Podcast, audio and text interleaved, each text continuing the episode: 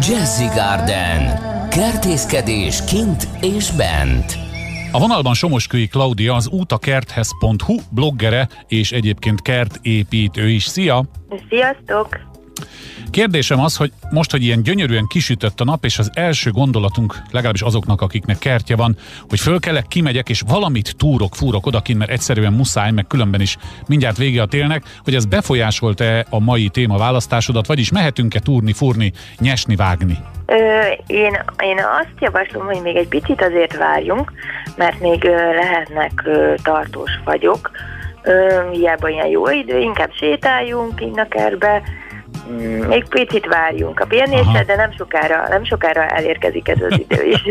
Jó, hogy ezzel kecsegtetsz, de amíg várunk, addig lehet, hogy van olyan dolog, amit érdemes átvenni. Például ugye gondolom az elsők között fogunk nekiállni majd metszegetni, amikor majd lehet, és erre nem árt felkészülni. Lenne néhány ötleted esetleg? Így van, igen, néhány arányszabályt szeretnék elmondani. Mégpedig? Sokszor jelentkezik az a, a probléma kertulajdonosok részéről, hogy megmetszették koratavasszal egy-egy bokrukat, és utána az nem virágzott, és hogy mi a probléma.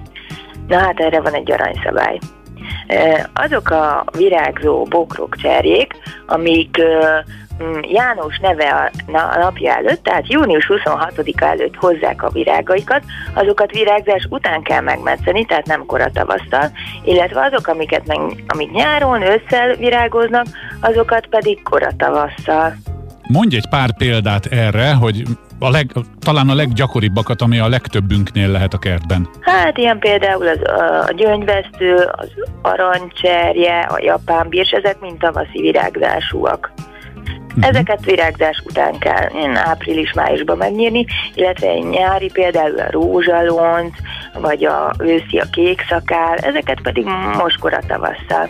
Na jó, akkor én kérdezek azért mást is. A meccés nem, mert meccés szerintem én úgy taksálom, most van február majdnem közepe, még egy hónapot biztos várnunk kell vele. Volt már példa arra az elmúlt években, hogy március majdnem közepén akkor a hó esett, hogy ki se láttunk belőle. Van-e valami teendőnk februárban, vagy lehet-e valami teendőnk például a fűvel? Ó, még nem. Még, még, még nem kell foglalkozni a fűvel. Tehát ha van rajta falevél, vagy rajta van ez az mm. amaz, hagyjuk még mindig úgy, ahogy van. Na, hát a, a, ha falevél esetleg van rajta, ö, bár az talán most már ö, eltűnt, onnan elfújt a szél, mm. vagy összegyűjtöttük, akkor az persze nyilván össze lehet gerebjézni, de most még, most még nem foglalkozzunk vele, mert még, ö, még nem indult be.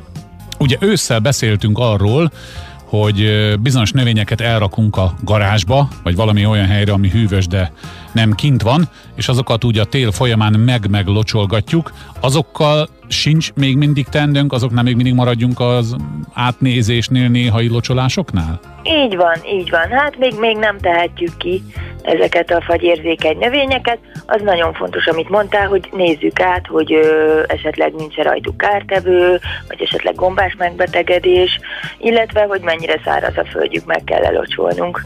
Tehát összefoglalva azt mondhatjuk, hogy bármennyire is viszket a tenyerünk így február második felében, még tenni nagyon sok minden nem lehet. Például mondjuk megnézhetjük a kerti szerszámokat, és ha valamelyik már elgörbült, kicsorbult, eltört a nyele, akkor beszerezhetünk újakat, hogy amikor majd jön a, a dandárja a munkának, akkor legyen, de egyébként meg más nem nagyon. Így van.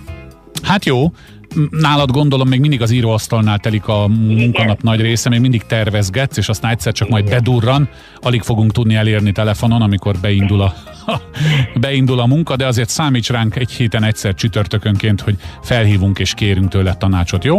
Rendben. Akkor egy hét múlva találkozunk. Rendben, sziasztok! Szia!